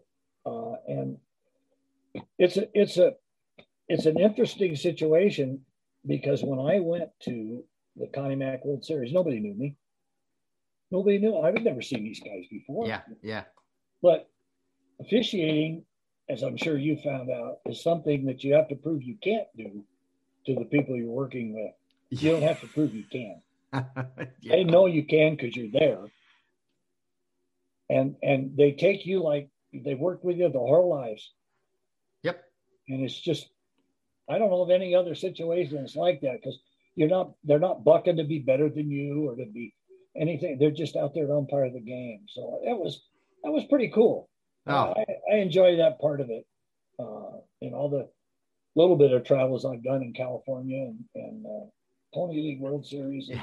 Washington, Pennsylvania, and and uh, those World Series was uh, it's just it's just different. Yeah. Uh, you've had a you've had a great career, Bob. You, have done it at all the different levels, and and again, it's about the memories and the people you meet. Really, uh, let me let me ask you about football. You've been this baseball guy for your entire life, mm. and and then one day, yeah, uh, I know you I know you officiated basketball too, but football is where I met the legendary Bob Lamb. In 2007, I decided, you know what? I'm going to dive into officiating, not just one sport, not just two, but all three. And the first one I did, because of the calendar year, was football. And uh, I walk into this classroom, not having any idea what to expect. Yeah, same as me when I started. Yeah. and the first year instructor is Bob Lamb. Oh, and the story and started. I stuck with it. Came I stuck. Back. I, I came back. Oh. And I remember, Bob, I have a, a, bunch of quotes from you that I remember, but oh. what, one of the simplest ones I remember is guys were teaching and talking about all these different things you had to do as an official. And you said, guys, don't worry about all that stuff. We are going to focus on where do I stand and what do I look for. exactly. Let's start at, at uh, yeah. you know. Yeah. What am I watching? I, you can know, you can know the rules and you can know you know all of that stuff uh first touching and blah, blah, but where do i stand and what do i look for? Mm-hmm. get that first. Let, let's let's the rest of it'll it'll come along. Let's crawl yeah crawl before we can walk. And and one thing i i just i remember you told us in that meeting you said uh guys if you want to do well at this you want to uh, succeed you got to go out and watch guys work and yeah hey, you come come hang out with the crew at the locker room, be on the sideline. I thought I was like, wait a minute, we're we're gonna be allowed to go watch football games like on the sideline for free and learn from the guy. Like that was like uh, music to my ears. And I said, I know. I said, I'm in. I'm in every Thursday night, every Friday night, Bob. You were. There was no doubt about it. I, I looked over from the uh, across the table at the pizza place, and, and there was Matt. And, and he asked a question and listened. You asked a question and listened, and you were there every week. You were on the field with different guys every week, so everybody got to know who you were. Mm. Everybody got to know you had a brain, and everybody got to know you were serious, and everybody got to know that this is the kind of guy I would like to work with. Oh, appreciate and that it. is how you do it. Well, I learned so much from you, Bob, uh, and, and, as you as you've told me many times, uh, a lot of those lessons it was not so much in a classroom. I think we all learn a lot better when there's a, a slice of pizza and, and, a cold beer or another beverage in front of us, right? well, there is, especially because there's a guy across the table that's made the same mistakes you're going to make. Yeah. And he's going to tell you about it mm-hmm. without, without worrying that, that you're going to think he's really bad or that, that it, uh, you make the mistake and you go to Peach and you say, This is what I did tonight. And everybody learns not to do that. Mm. And it, it it just it's it helps and you know humanizes everybody and so you're not looking at uh, a name you're looking at a person and and you're hearing what they did and what they didn't do and what they think they need to do to make it better and and you're the you are the you're the poster child for how you get ahead in football because you've got a full varsity schedule your second year, I believe. Yeah. Yeah. Rough, roughly. Nobody, nobody, nobody does that. I got a varsity game my first year because I did baseball and basketball. I didn't get a full varsity schedule until probably year five. Wow. And and mo- a lot of guys, when they first started, because there was fewer schools, didn't get varsity schedules for six or seven years, full varsity schedules. wow, that's uh, that's crazy. Hard to believe. I, I was just, I was, I was hooked on everything. I, I, was hooked on. I had been coaching for years, and this was a new direction for me. Yeah, and I learned, I learned so much about the camaraderie of it all. I mean, oh, absolutely, getting together on Friday nights to hear about, as you said, what not to do, what. uh things that worked, hearing about games. Uh, how was your game? You know, oh, you wouldn't believe what so and so did.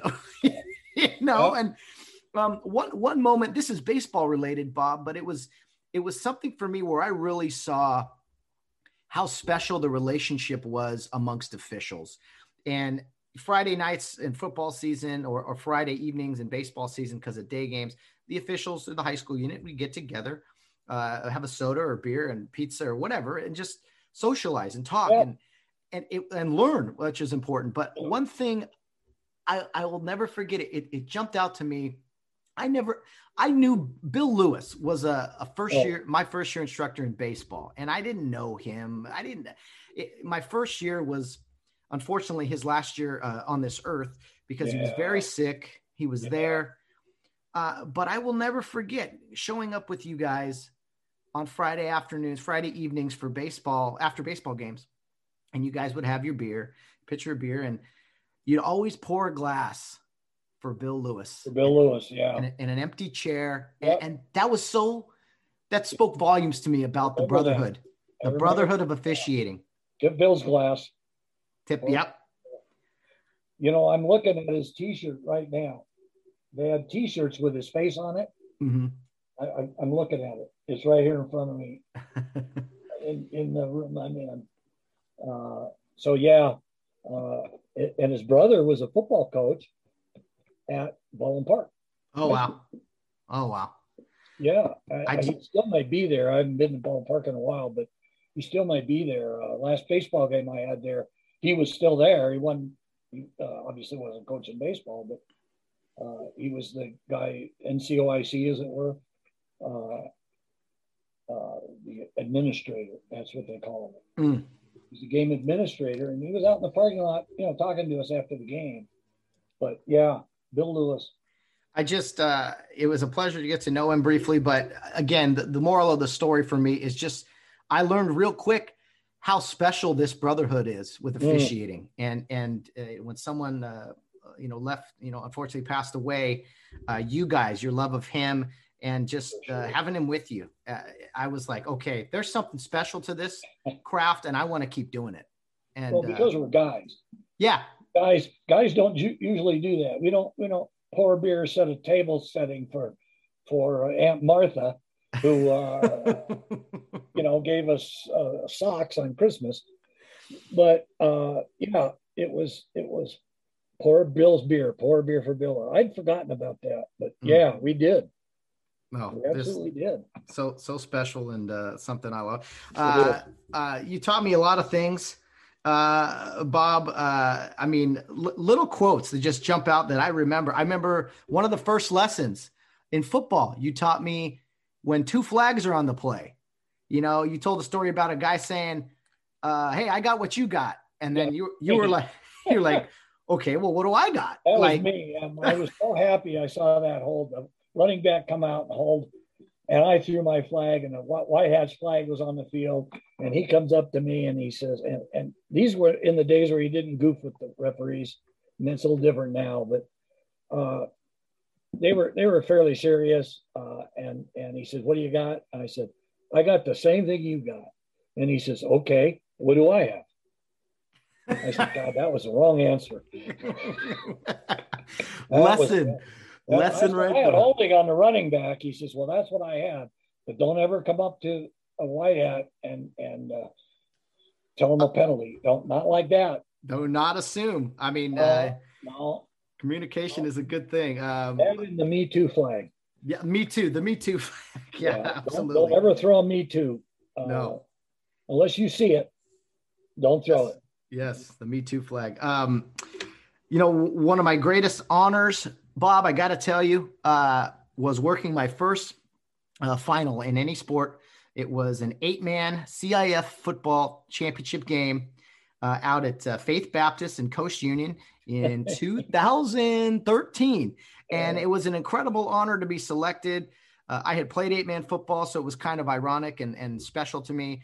But it was a tremendous honor, my friend, to work the game with you. You were the white hat, and uh, I, I was a I was the head linesman. You and, were not, were you?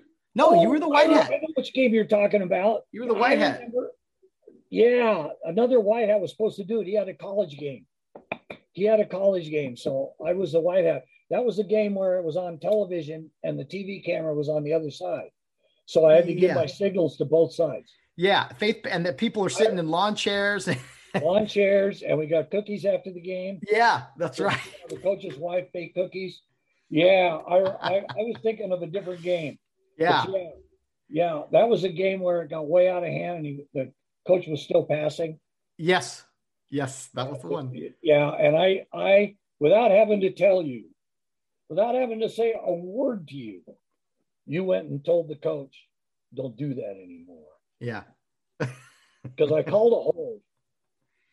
Uh, and he threw a pass. I called a hold, brought it back. He said, "Who who was it on?" I said, "It didn't matter." Yeah. Turned around. He said, "Because." So I went over to the line, the defensive line. I said, "Okay, guys, listen. If they throw a pass again, you guys give me a number of who you want me to call the holding penalty on." And they thought that was the greatest thing they'd ever heard. But he didn't pass again because you talked to the coach and he didn't do it again. No, no. And uh, again, lessons from you. And and they were winning by 40, 50 points. Oh, it was it was a mess. It, it was ugly. It was bad. And it was like the throwing passes is completely unnecessary right now. Yeah, uh, let's not a good, not a good let's, look. Let's call another play there, shall we? And and you know when I told them or something, I don't know. Throw when you, them when you did that and I had a conversation with him, uh, things got better and the game just ended. You know. Yeah, things was... got yeah. Well, that's that's uh, uh, working together. That's game awareness, knowing what's going on and having a feel for what what's going what's happening. I didn't have to tell you to talk to the coach. You talked to the coach because you knew the situation, you knew what was going on, and yeah. you were over there the whole game so if I went over there, it would have been a different situation. Uh, you could talk to him because you've been there. Okay. Mm-hmm. Like when I was on the sideline, I could talk to a coach because I've been there the, the whole game or whatever part of the game there was. And one of my favorite, I used this in my first final at the Home Depot Center StubHub Center. The team that my sideline was getting butchered. They were they were get they were getting killed. So we're we go up for halftime and the coaches are standing outside the locker room and I walked up and they were both they're all quiet and they looked at me like I was going to say something, you know. And I said, "Look, guys, my sideline has won every game I've been on this year. Don't let me down." oh, we'll try not to. We'll try. I was their friend the rest of the game. Yeah. Was, I was human. I was I was paying attention to the game. I was I understood their predicament. Yeah. And they they they thought that was, and I so I had a great time the second half.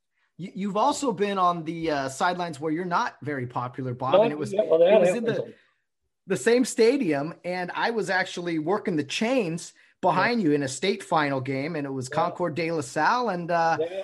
you were not very popular that well, not all night, but a, a few times. a couple of times. One of them I don't think was my fault, but but I don't want to blame anybody in particular, but uh, it wasn't. Um, yeah. So I couldn't answer his question, and, and had there been a question, I couldn't have answered it. But all those three guys wanted to do was yell at me. So I let them yell at me a little bit. I yell them I counted the kickoff, I don't know, half a dozen times. And then I finally said, Is there a question in there? Yeah. and we didn't have one, so they stopped. And but the other thing is I don't blame them. Yeah. I don't blame them. I got hung out to dry. And there was there, there really wasn't anything I could do. So uh, but they they stopped right away. They were losing that game, which was real uncomfortable for them and, and uncharted territory. Oh yeah to be losing. Oh yeah. Um, that was again a, a, very special treat for me being working the change behind Bob Lamb while you're working the game. Uh, just just a fun memory and a great experience for me. One one that I will uh, always remember. Um, I, I, I had a I'll never forget that game either. I wasn't as comfortable throughout the whole thing as I'd like to have been. Uh, I didn't go in overconfident, but I came out wondering God, do I really want to keep doing this? Yeah. We've all had that feeling on the field yeah. of uh, oh, uncomfortableness. Yeah. Um, hey, Bob, when you were officiating high school football, did you ever have a real Hondo prep game? I had that one playoff game. It was my first playoff game. Wow. And I don't remember what year it was. I hate to think. It was probably, if I started in 89, it was probably around 93, 94, 95, somewhere around in there. Um, I don't know that I have that. They give you certificates, and I got some of them up here, and I, I don't know whether I have that one or not. But yeah, uh, that was that was back in the days of if a team is ahead a lot at halftime, the game's over. Yeah, the 45. It wasn't a very good game. Rio Hondo Prep was by far the better team. And we go in at halftime, and it, it was about 42 or it was five points short of being the go home game. Rio Hondo Prep's getting the second half kickoff, and they kick the ball out of bounds, so you have your choice. They, they say, well, we're gonna we want them to kick it again. They kick it again. They run it back for a touchdown. The game's over.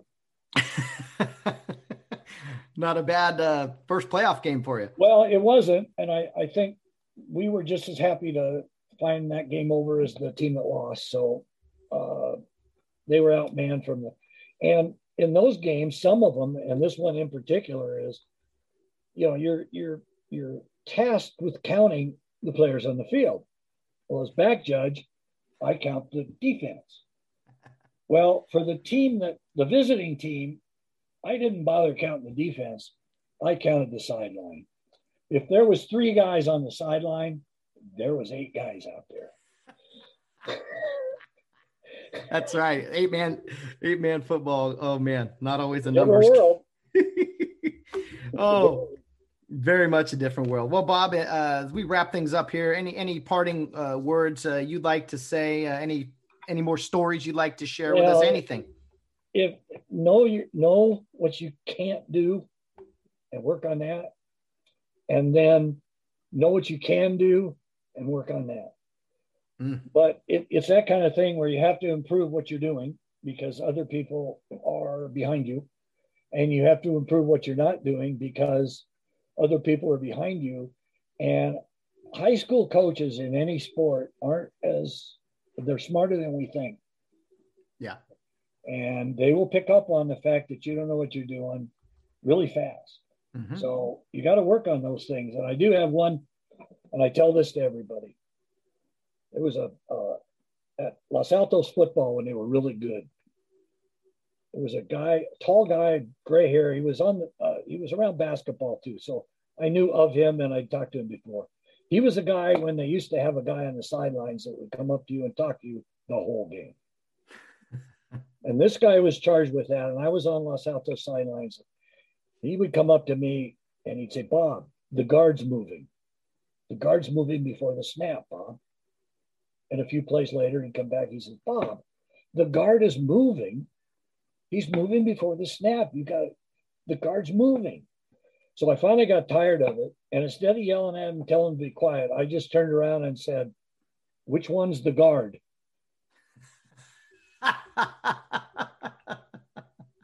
and he got the idea. He stopped, he stopped, talking to me. I didn't have to worry about him anymore. And I didn't alienate him. And I didn't alienate any other of the coaches around. I didn't yell. I didn't scream. And and he knew what I was doing. Yep. He knew what I was doing. Which one's the guard? And it worked. It worked great. I got to tell you, not everyone could get away with uh, a lot not of the every, things you say.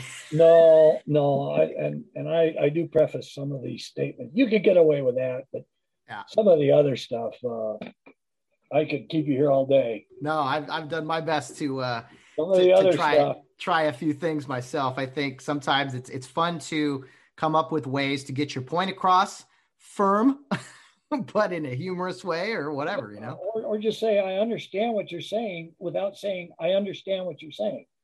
Yes. Yeah. And your point is, yep. What's the deal here? And then stop. And stuff like that. It's, and it's fun to do because you, you don't want them any more mad at you than they already are. Yep. So anyway. absolutely, you're gonna you're gonna keep uh, keep officiating, Bob. How many years you got under your belt well, now? Yeah, I've, I've I've got a feeling I've got uh, maybe a little bit left. This year certainly isn't helping. I don't want it yeah. to end like this, mm. but if it does, it does. Um, uh, I I t- I've got my baseball test here, and we got another meeting tonight on on Zoom, which is less than fun having 32 guys on the same screen. Uh, but it, it, works okay. It's not like being there. Mm-hmm. You got to be there. So you, you got to be there indeed. Yeah, but yeah, I, I, I, I, as long as I can because it keeps me moving, mm-hmm. and that's a good thing. Absolutely. Well, well, Bob, I really appreciate you taking the time out of your day to sit down and chat with me. This has been fun. I, could, I honestly could talk with you. Oh, thank you, Bob. We could talk another hour or two easily, but we gotta only an hour, huh? Yeah, we could talk till Tuesday. Yeah. well, I vaguely remember. You know, the, the it, it always felt like the pizza place on Friday nights seems like it kept it it it's it closed earlier and earlier, and it wasn't that. It was just we were enjoying ourselves. For longer, yeah. You know, then we talk in the parking lot. I mean, it was just it was just the, you do. You you got tunnel vision at that point. Yeah. And best way to learn. You got tunnel vision. You're you're you've just seen something on a football field, and now it's becoming clear to you by people who've been there before. Mm-hmm. Mm-hmm. So, oh, I miss it, uh, but uh, we'll see. We well, can come back. back, you? You take my place. you can be the new me without being without having to be me. Which is a step in the right direction, I got to tell you. You got it, man. You got it. Oh man, as long if we get one more game together, I would. Uh, I, I would love that. Were, were you? Were we on that game? That infield fly rule game out at Goddard? Was Goddard. that you on the plate? Yeah. But we didn't. I didn't call an infield yes. fly rule. yes. Was yes. that you? Yes. Yeah, and and the guy in the parking lot was very calm and and said, "Why wasn't that?" I and I very I said, "Think of it this way: the the infield fly rule is to protect the offense, not reward the defense and out." Yeah. Oh. Okay. Well, thank you. No, thanks for asking. I'm glad. but I tell I tell that all the time too. Oh, yeah, I remember it being a close one too. That shortstop was standing right next to the left fielder. and it bounced right where he was. Yeah. Oh man. Oh, so many memories, right, so many stories. I'll go away now. All right. don't go away, Bob. Just uh, don't go away. Oh man. Such a pleasure, Bob. Thank you for taking the time. It was fun. Always good talking to you, Matt. You take it easy and come back soon. Will do.